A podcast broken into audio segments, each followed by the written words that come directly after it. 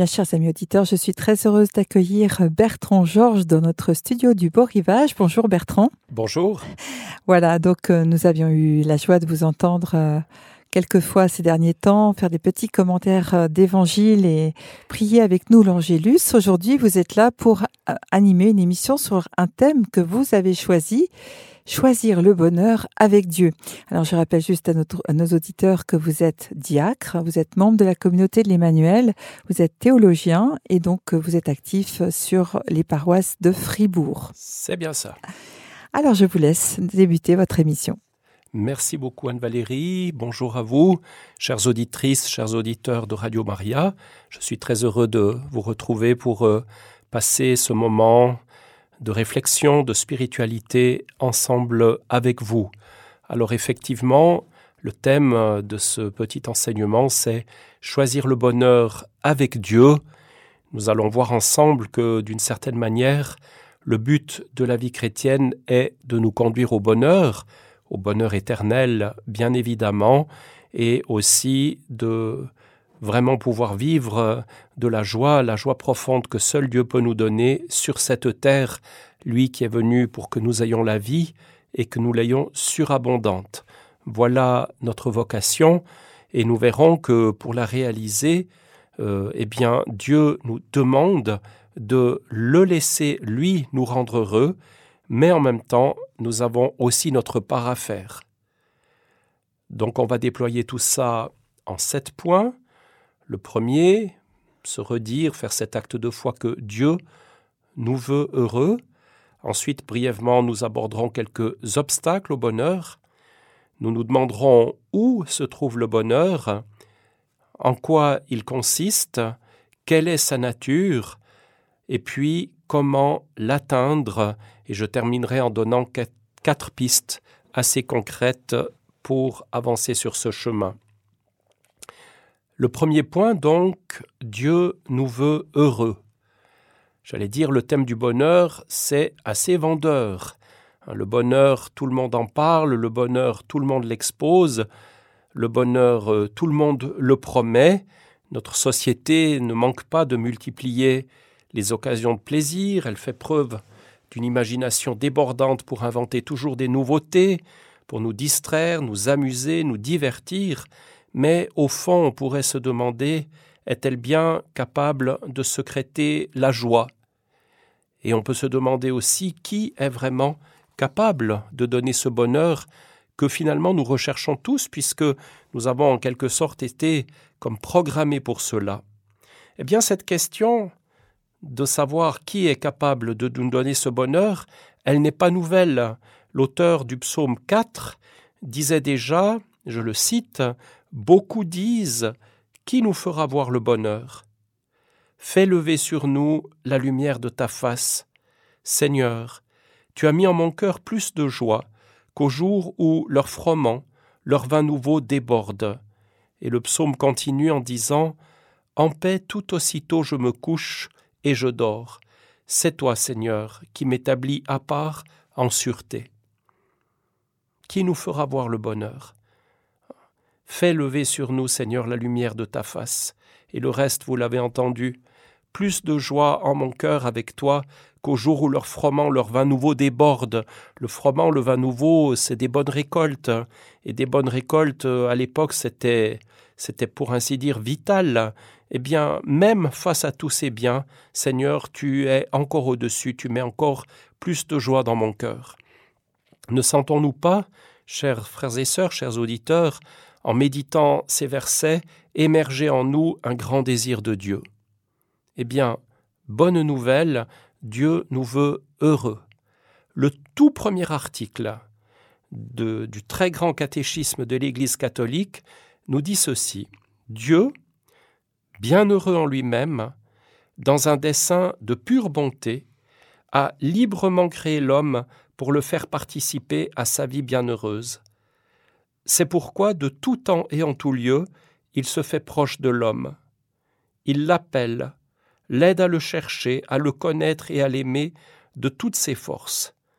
Donc voyez, Dieu est infiniment heureux, c'est ce que nous dit cet article du catéchisme, et il ne veut pas garder ce bonheur pour lui tout seul, dans son immense amour, comme dans un débordement d'amour, eh bien, il veut nous le faire partager. Et ce bonheur, nous dit encore euh, le catéchisme, c'est tout simplement de participer à la vie bienheureuse de Dieu. La joie spirituelle, c'est la participation à la joie même de Dieu.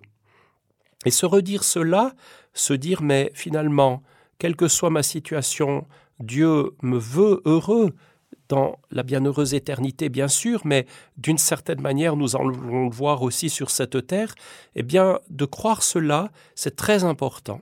Parce que pour cheminer à la suite de Jésus, il faut faire confiance. Et pour lui faire confiance, il faut être sûr que Dieu veut me donner ce à quoi j'aspire le plus. Faire confiance, c'est quand même utile de le préciser, ne consiste pas tellement à croire que Dieu va me donner tout ce que je veux, mais qu'il va me donner ce qui est bon pour moi. Donc dans ce premier point, nous le voyons, il y a un acte de foi à poser. Cet acte de foi de croire que Dieu veut pour moi le bonheur, la vie en abondance, et qu'il est capable de me la donner. Car, dit le prophète Jérémie au chapitre 29, ou plutôt le prophète Jérémie tendant en quelque sorte le micro à Dieu, c'est Dieu qui parle, car je sais, moi, les desseins que je forme pour vous, oracle du Seigneur, desseins de paix et non de malheur, pour vous donner un avenir et une espérance. Vous me chercherez et vous me trouverez, car vous me rechercherez de tout votre cœur, je me laisserai trouver par vous. Pour le dire autrement, permettez-moi, le Père nous a créés, il connaît le mode d'emploi.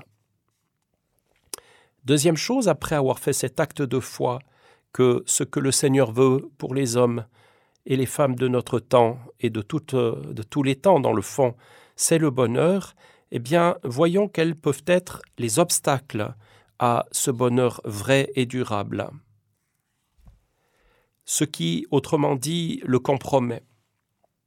Tout d'abord, nous pourrons dire que ce qui n'apporte pas vraiment le bonheur, ce qui même parfois lui fait obstacle, c'est tous les faux bonheurs, toutes ces petites choses dont nous nous contentons à trop bon marché, toutes les manières que nous avons de chercher le bonheur finalement là où il ne se trouve pas vraiment, toutes les fois où nous confondons le bonheur avec une succession continue de petites satisfactions, de petites récompenses, de plaisirs. Toutes ces choses ne sont pas mauvaises en elles-mêmes, mais il faut savoir que même répétées à l'envie, elles ne comblent pas réellement. Et une chose qui me frappe beaucoup dans notre époque, c'est ce que j'appelle l'illimité. Autrefois, il n'y a pas si longtemps, quand j'étais beaucoup plus jeune, eh bien, il fallait économiser. Certains d'entre vous, chers auditeurs, ont, ont connu cette époque et ils voient très bien de quoi je parle il fallait pas mal économiser pour se payer un 33 tours ou s'acheter une cassette vidéo ou que sais-je encore. Et aujourd'hui, pour le même prix qu'un disque, chaque mois, vous avez, j'allais presque dire, tout en illimité. Que ce soit la musique, que ce soit l'accès à des films avec Netflix ou autre, que ce soit tout l'Internet. Hein, pour le prix de, que presque tout un chacun peut s'offrir, eh bien, on a l'illimité. Alors, qu'est-ce qu'on fait quand on a l'illimité? Eh bien, on a tendance à remplir, remplir, remplir, remplir. Mais je ne crois pas qu'on puisse combler cette soif qu'il y a en nous avec des choses creuses. Donc, je ne suis pas en train de dénoncer tout ça comme si c'était fondamentalement mauvais. Je suis en train de dire que ces choses-là, même multipliées à l'infini, ne pourront jamais nous combler totalement. Un autre obstacle, c'est que nous nous fabriquons une certaine image du bonheur, un profil de carrière professionnelle, peut-être l'image d'un couple idéal, un certain programme de vie, une feuille de route toute faite, toute ficelée. Ou encore nous cherchons notre bonheur en nous construisant une certaine image de nous-mêmes, et on va essayer de toutes ses forces, de toutes ses énergies, à coïncider avec cette image. Euh, pourquoi pas?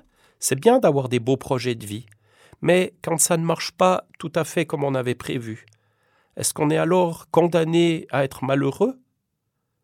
Bien sûr, je l'ai dit, de saines ambitions, de beaux projets, il est bon et même nécessaire d'en avoir, mais il ne faudrait pas penser que notre bonheur doit en dépendre totalement. Où est-il alors me direz-vous? Où nous faut-il le chercher? Où trouver le bonheur? C'est peut-être saint Augustin qui va nous aider à trouver la réponse. Lorsque dans les confessions, il relit un petit peu sa vie, il dira Ô beauté si sublime, tard je t'ai aimé, longtemps je t'ai cherché. C'est que je me trompais, je te cherchais en dehors de moi, alors que tu étais si proche de moi à l'intérieur de moi-même. Finalement, ce bonheur, on peut le trouver dans cette zone que la Bible appelle le cœur. Le cœur, c'est pas seulement le lieu des sentiments et de l'affection, c'est tout ce qu'il y a dans la mentalité biblique. Le cœur, c'est tout ce qu'il y a à l'intérieur de l'homme. Bien sûr, le lieu de la rencontre avec Dieu, le lieu des émotions, le lieu des sentiments, mais aussi tout ce qui est de l'ordre de la mémoire, de la réflexion, de la volonté, tout ce qui se passe à l'intérieur de nous-mêmes. Le problème, c'est que on en oublie parfois le chemin.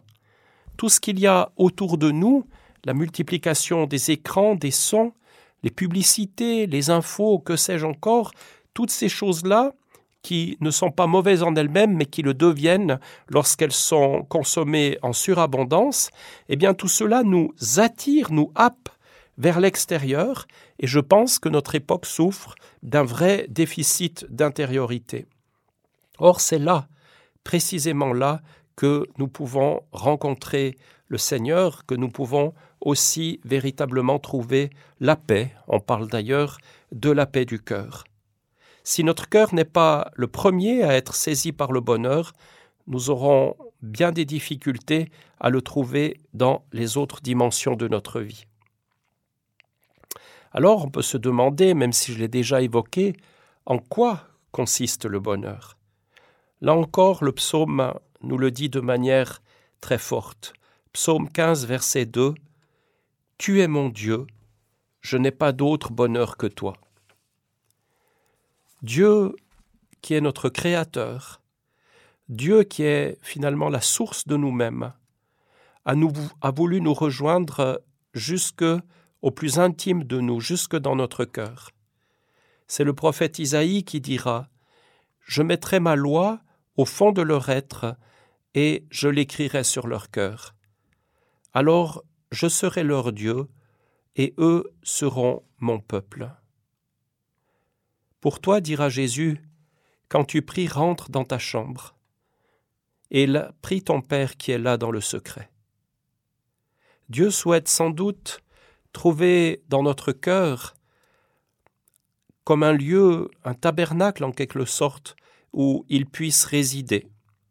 Il y est, mais c'est nous qui nous sommes pas. Comme disait un père du désert, Mon Dieu, si vous êtes partout, Comment se fait-il que si souvent je sois ailleurs? Dieu n'y réside pas seulement ponctuellement, en passant, mais il y est, à nous de voir si nous voulons profiter de cette présence et y revenir souvent. Parce qu'à partir de là, à partir de ce lieu de la rencontre avec Dieu, eh bien, il va pouvoir déployer toute son activité, toute sa grâce dans toutes les strates de ce qui tisse notre existence.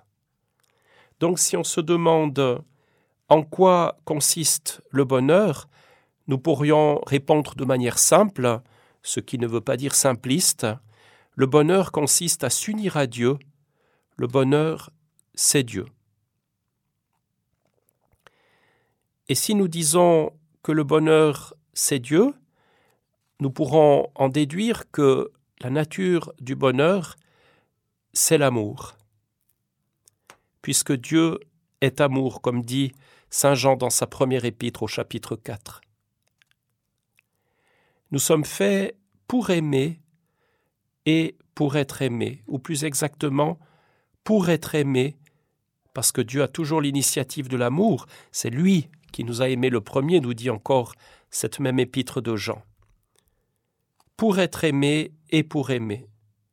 Et d'ailleurs, toute l'œuvre de Jésus a été de nous montrer que Dieu est amour et d'une certaine manière d'appliquer à nos existences cet amour de Dieu. Dieu, Il n'y a pas de plus grand amour, dira d'ailleurs Jésus, que de donner sa vie pour ceux qu'on aime, et c'est précisément ce qu'il a fait. L'amour de Dieu est un amour personnel. Il y a une grande tentation, c'est de douter du caractère extraordinaire et personnel de l'amour de Dieu pour nous. On pourrait se dire, bon, je veux bien croire que Dieu aime globalement tout ce qu'il a créé, ou alors euh, je veux bien croire que Dieu nous aime quand nous obéissons à ses commandements, ou encore je crois facilement que Dieu aime ma voisine parce qu'elle est bien meilleure que moi. Alors évidemment, il vaut mieux vivre selon l'Évangile que le contraire. Et on le sait bien, selon l'adage, Dieu n'aime pas le péché, mais il aime le pécheur. Et d'ailleurs, s'il n'aime pas le péché, c'est notamment parce que nous aimant, il veut ce qui est bon pour nous, et donc il n'aime pas ce qui nous fait du tort, ce qui est évidemment le cas du péché. Donc oui, bien sûr, Dieu aime mieux pour nous que nous fassions le bien, que nous vivions selon son évangile, mais même si ce n'est pas le cas, eh bien Dieu nous aime. Dieu nous aime tels que nous sommes, avec notre histoire, et il nous aime personnellement. Le prophète Isaïe dira au chapitre 43, les premiers versets, Ne crains pas, car je t'ai racheté, je t'ai appelé par ton nom, tu es à moi. Quand tu traverseras les eaux, je serai avec toi. Les fleuves ne te submergeront pas. Quand tu marcheras au milieu du feu, tu ne brûleras pas, la flamme ne te consumera pas. Car je suis le Seigneur ton Dieu, le Saint d'Israël ton Sauveur. Parce que tu as du prix à mes yeux, que tu as de la valeur, et que je t'aime. Ne crains pas, car je suis avec toi. Voyez dans ce très beau texte, cette très belle déclaration d'amour qui est adressée à chacune et à chacun d'entre nous, eh bien, le Seigneur nous dit, me semble-t-il, trois choses essentielles. La première chose, c'est qu'il nous aime. La deuxième chose, c'est pas qu'il nous épargnera toute épreuve, il s'agit de traverser les eaux. Il s'agit de marcher au milieu du feu, etc. On voit bien que, et on le sait par expérience, tout n'est pas simple dans notre vie, y compris dans notre vie de chrétien, mais ces choses, cette adversité finalement qui parfois nous assaille, ne peut pas nous nuire de manière qui compromettrait profondément notre vie ou notre salut. Quand tu traverseras les eaux, je serai avec toi. Les fleuves, ils ne te submergeront pas. Quand tu marcheras au milieu du feu, tu ne te brûleras pas. La flamme ne te consumera pas, car je suis le Seigneur ton Dieu, le Saint d'Israël, ton Sauveur, parce que tu as du prix à mes yeux, que tu as de la valeur et que je t'aime. Et troisième chose, ne crains pas, car je suis avec toi. Donc voyez, l'amour de Dieu, c'est pas juste un amour global qui aurait été l'impulsion créatrice du départ qui ensuite aurait laissé l'humanité se débrouiller comme elle peut. Bien sûr, il y a une liberté de l'humanité, et nous voyons bien combien cette humanité s'en sert mal parfois de cette liberté. Mais si nous voulons bien que le Seigneur prenne la place prépondérante dans notre vie, alors il nous assure au moins d'une chose, il nous aime et il est avec nous. Un amour personnel donc. Et puis l'amour de Dieu, c'est aussi un amour miséricordieux. J'aime bien cette petite histoire euh, qu'on raconte euh, à propos de Saint Jérôme. Vous savez, ce saint qui a vécu au IVe siècle et qui a traduit la Bible du grec au latin. Un jour, le Seigneur se manifeste à lui et lui dit Jérôme, que m'offres-tu? Et Jérôme réfléchit Seigneur, je t'offre tout mon passé, tout ce que j'ai fait depuis ma conversion. Mais le Seigneur lui répète Jérôme, que m'offres-tu? Alors Jérôme réfléchit encore Seigneur, je t'offre tout mon présent, tous ces travaux d'exégèse pour mieux te connaître et mieux connaître ta parole. Et le Seigneur lui demande encore Jérôme, que m'offres-tu? Et Jérôme, embarrassé, dit Seigneur, je t'offre tout mon, avenir, tous mes projets. Et le Seigneur lui redemande encore une fois Jérôme, que m'offres-tu? Et là, Jérôme fait silence. Et Jésus le regarde, comme il nous regarde d'ailleurs, et il lui dit Jérôme, offre-moi ton péché. Quand on s'approche de Dieu, on a tendance à arriver avec nos mérites, notre travail, le meilleur de nous-mêmes, et c'est beau. On ne va pas dire que c'est pas bien, c'est beau de lui offrir tout ça. Mais ce que peut-être le Seigneur vient d'abord chercher, ce ne sont pas d'abord nos qualités, nos mérites, mais nos péchés et nos pauvretés. Regardez à la messe. Par quoi commence-t-on? Tout simplement par dire Seigneur, prends pitié. Ô Christ, prends pitié. Je confesse à Dieu Tout-Puissant. Voyez comme il est important de venir à lui aussi avec nos pauvretés, notre péché. Jésus est venu, il l'a dit lui-même, chercher et guérir les malades, sauver les pécheurs. En ce qui me concerne, je me sens concerné.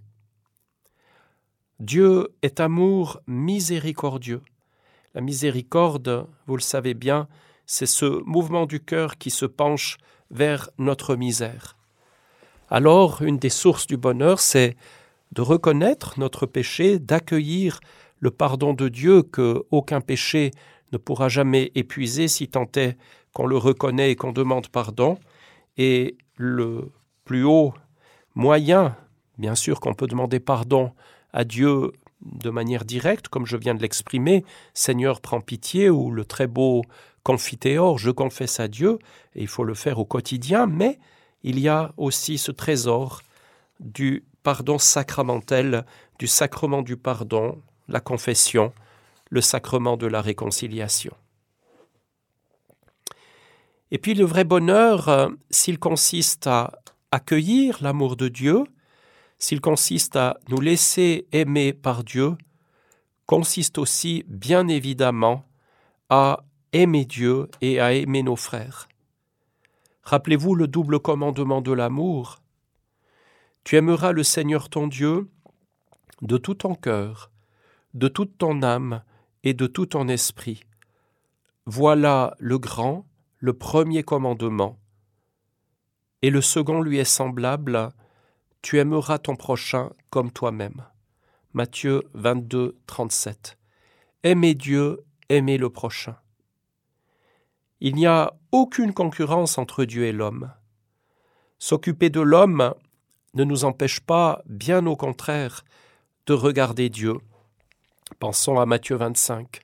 Hein, au soir de la vie, dira Saint Jean de la Croix, nous serons jugés sur l'amour. Et inversement, plus j'aime Dieu, mieux je peux servir l'homme. J'aime beaucoup cette image de l'aimant, hein, cette euh, substance métallique qui en attire d'autres vers elle. Euh, par exemple, un petit aimant attire vers elle euh, des, petites épingles, par exemple. Voilà, un aimant, c'est celui qui attire vers lui, et si nous nous laissons tous attirer vers lui, immanquablement nous nous rapprochons les uns des autres, mais un, aimant, c'est aussi quelqu'un qui aime. Imaginons une famille où Jésus aurait la première place, eh bien, il ne ferait pas concurrence à l'amour et au service que nous devons avoir les uns pour les autres, parce que si nous le faisons de manière équilibrée, plus les uns et les autres se rapprochent de lui, plus ils se rapprochent les uns des autres. Tout ce qui touche atteint ou blesse le cœur de l'homme a de l'importance pour Dieu. Et tout ce qu'on fait pour l'homme participe en quelque sorte de l'amour de Dieu. Demandons-nous maintenant, chers auditeurs, chères auditrices, comment nous pouvons atteindre ce bonheur. La première chose, c'est que nous pouvons, et je ne développerai pas ce point parce qu'il me semble assez évident, écarter d'office les chemins qui n'y mènent pas. Tout ce qui nous éloigne de l'amour, de la vie, de Dieu, des autres, ne sont pas des chemins de bonheur, mais plutôt des chemins de tristesse, de désillusion et finalement de mort. Ce que nous avons vu tout à l'heure en citant le premier article du catéchiste, c'est que Dieu veut nous faire participer à sa vie bienheureuse. Et c'est pourquoi de tout temps, en tout lieu, il se fait proche de l'homme, il l'appelle, il l'aide à le chercher, à le connaître et à l'aimer de toutes ses forces. Nous pouvons donc en déduire facilement que le bonheur consiste à entrer en communion avec Dieu. Reste à savoir comment. Prenons une petite image, l'image d'une porte qu'il faudrait ouvrir. Donc on veut atteindre cette communion avec Dieu, et souvent, à cause de notre péché, à cause de toutes sortes d'obstacles, à cause de nos peurs, nos méfiances, nos blessures, peut-être même de notre volontarisme, eh bien on pressent qu'il y a comme une séparation entre Dieu et nous. Alors qu'est-ce qu'on va faire? On va pousser la porte pour essayer de rejoindre Dieu. Mais parfois, cette porte semble résister. Eh bien pourquoi? Peut-être aussi parce qu'elle s'ouvre dans l'autre sens. C'est d'abord Dieu qui veut nous rejoindre. Le bonheur consiste non pas d'abord à conquérir Dieu à la force du poignet, mais à l'accueillir, à le laisser venir jusqu'à nous. C'est ce que nous dit ce très beau texte du livre de l'Apocalypse au chapitre 3 verset 20. Voici que je me tiens à la porte et je frappe. Si quelqu'un entend ma voix et qu'il ouvre la porte, j'entrerai chez lui, et je souperai avec lui et lui avec moi. Voyez dans quelle intimité le Seigneur veut nous attirer. Si quelqu'un entend ma voix et qu'il ouvre la porte, j'entrerai chez lui, je souperai avec lui et lui avec moi. Quelle belle image pour nous montrer combien Dieu aime à se tenir euh, au milieu des hommes. Dieu a toujours pris l'initiative. C'est lui qui, qui vient vers moi, qui frappe à la porte de mon cœur. Dieu a pris l'initiative dans la création. Dieu a pris l'initiative de se faire connaître. C'est ce qu'on appelle la révélation. Après avoir envoyé tous ses serviteurs, les prophètes, voyant que le peuple résistait encore, eh bien il a pris l'initiative de l'incarnation, que nous allons fêter bientôt à Noël. Et puis, pour nous sauver, alors que nous n'arrivions pas à le faire nous-mêmes, Dieu a pris l'initiative de la rédemption. Jésus dira Ma vie, nul ne la prend, c'est moi qui la donne. Jean 10, 18. Quelle est notre part alors, me direz-vous? Eh bien, notre part, c'est en quelque sorte de répondre, de répondre à quelque chose qui nous précède, de répondre à quelque chose qui nous est antérieur, de répondre à quelque chose, ou plus exactement, vous l'aurez compris, à quelqu'un qui s'est manifesté à nous sans notre concours. Il s'agit donc plus de nous laisser faire que de faire. Et se pose ici une question que je me pose avec vous. Sommes-nous prêts à laisser Dieu qui veut notre bonheur conduire vraiment notre existence? Une image qui est donnée parfois pour illustrer ce propos, c'est celle de la conduite d'une voiture. Est-ce que dans notre vie chrétienne, nous embarquons Jésus comme passager derrière nous, comme copilote, ou sommes-nous prêts à lui donner les clés et le volant pour qu'il prenne la direction de notre existence? Parfois, nous prions le Notre Père, ce que je vais dire, c'est pas avec des mots, mais dans une certaine attitude, Notre Père qui êtes aux cieux, que ma volonté soit faite. En fait, on veut bien suivre le Seigneur quand ça nous arrange, mais en gardant quand même totalement le contrôle. Or, cette belle prière que Jésus nous a enseignée dit bien que ta volonté soit faite. Autrement dit, d'accepter que le Seigneur dirige en quelque sorte notre existence, qu'il nous conduise au bonheur. L'abandon dont il est ici question ne consiste pas à une passivité, il ne s'agit pas de se déresponsabiliser, Mais laisser le Seigneur conduire notre existence, c'est tout simplement tendre, et cela dans toutes les dimensions de notre vie, à vivre selon son évangile. Jésus ne nous a pas rien dit. La Bible est, d'une certaine manière, le mode d'emploi de la vie humaine, de la vie chrétienne, de la vie selon Dieu qui veut notre bonheur. Donc vivre selon l'Évangile, c'est laisser Dieu conduire nos existences. Laisser Dieu conduire nos existences, c'est aussi, par exemple, prier avant chaque décision pour les soumettre au Seigneur.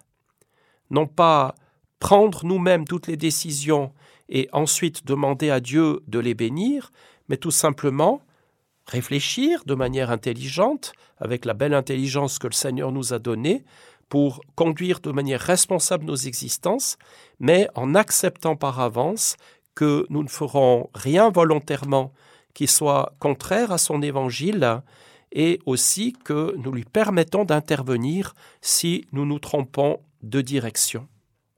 Autrement dit, abandonner nos idées sur notre manière d'arriver au bonheur, de réussir notre vie, et demander régulièrement au Seigneur que ce soit lui qui dirige, oriente et organise notre vie, en étant aussi ouvert à l'imprévu de sa providence.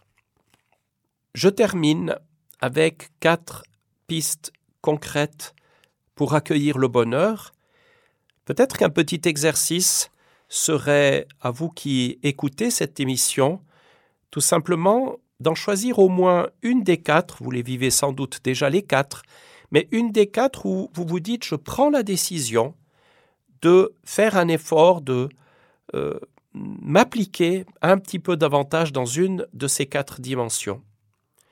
La première, c'est l'écoute de la parole de Dieu la parole de Dieu qui est une lumière sur notre route.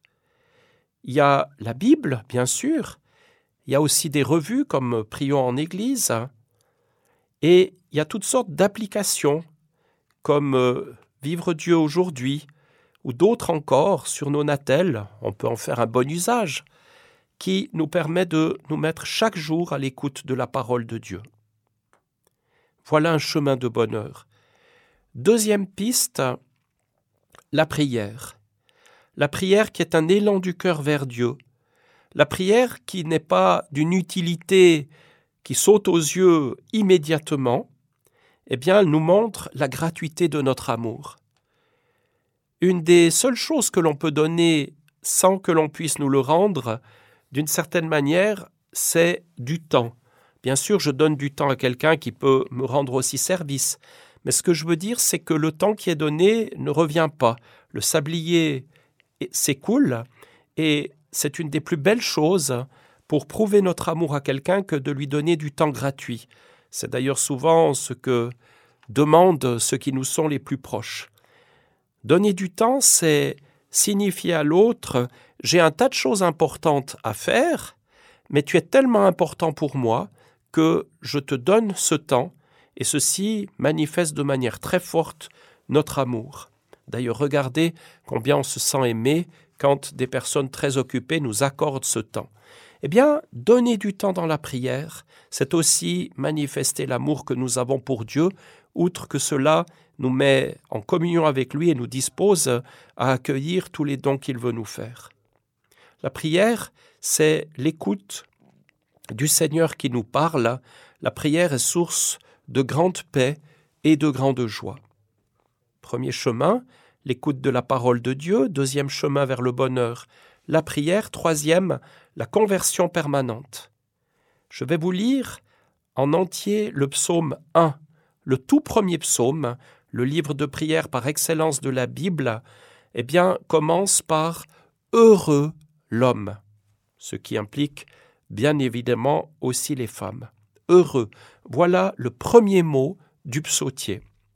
Alors je lis et je prie avec vous ce psaume. Heureux est l'homme qui n'entre pas au conseil des méchants, qui ne, suit pas le chemin des pécheurs, qui ne siège pas avec ceux qui ricanent, mais se plaît dans la loi du Seigneur et murmure sa loi jour et nuit. Il est comme un arbre planté près d'un ruisseau, qui donne du fruit en son temps, et jamais son feuillage ne meurt. Tout ce qu'il entreprend réussira. Tel n'est pas le sort des méchants, mais ils sont comme la paille balayée par le vent. Au jugement, les méchants ne se lèveront pas, ni les pécheurs au rassemblement des justes. Le Seigneur connaît le chemin des justes, mais le chemin des méchants se perdra. Donc voyez, le psalmiste nous montre ici deux voies. Celle des impies qui recherchent le bonheur au gré de leurs désirs et de leurs passions. La Bible les compare aux feuilles qui sont balayées par le vent. Cette voie-là, on peut le conclure, ne conduit pas au bonheur. On s'enlise rapidement dans les déceptions, les amertumes, et c'est le précipice. Et puis, le psaume nous montre une deuxième voie, celle du juste qui s'engage dans une conversion, une conversion permanente.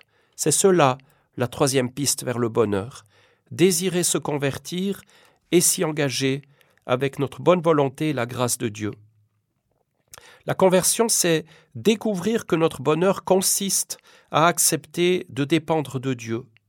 Et cela n'est pas si simple, car trop souvent nous avons peur qu'en dépendant de Dieu, notre liberté s'en trouverait aliénée, que nous soyons simplement réduits à un pion sur l'échiquier de Dieu.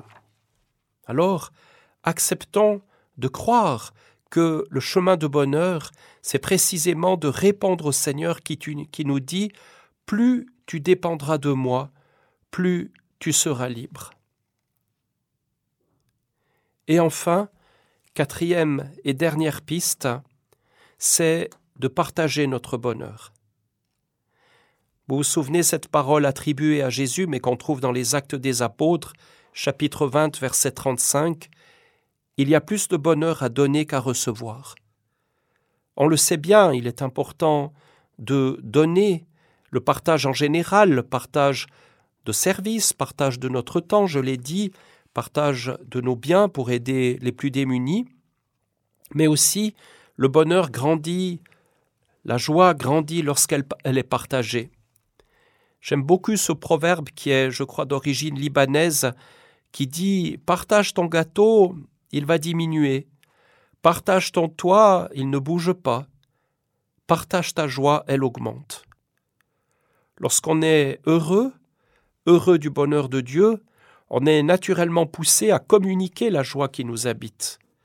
Cette communication de la joie en Dieu, ça s'appelle aussi l'évangélisation. Et c'est Marie, Marie qui patronne à cette belle mission de Radio Maria, Marie qui veille aussi sur cette belle œuvre, eh bien, qui mieux que Marie, lorsqu'elle chante son Magnificat, partage le bonheur du Dieu qui l'habite. Alors tous ensemble, nous pouvons accueillir ce bonheur qui nous vient du Seigneur, y prendre une part active et chanter avec Marie le Magnificat qui s'en va toute joyeuse vers sa cousine Élisabeth, lui partager la meilleure nouvelle qui soit, un Sauveur nous est donné. Merci beaucoup Bertrand. Et c'est vrai que ce bonheur, euh, c'est aussi le bonheur éternel. Et nous allons écouter le titre Céleste Jérusalem. Et cela vous laisse le temps, chers auditeurs, de nous appeler si vous le souhaitez au 021 317 57 80 021 317 57 80.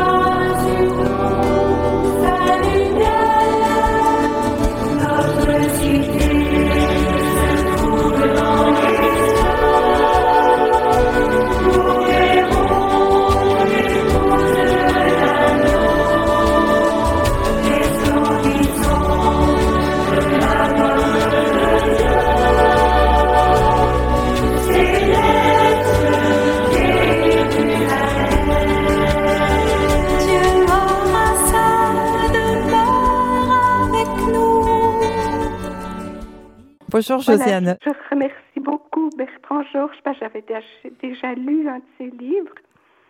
Euh, aujourd'hui, j'aurais une question qui est euh, qu'est-ce qui pourrait nous donner avec un mot ou une explication quand on vit l'angoisse, la dépression?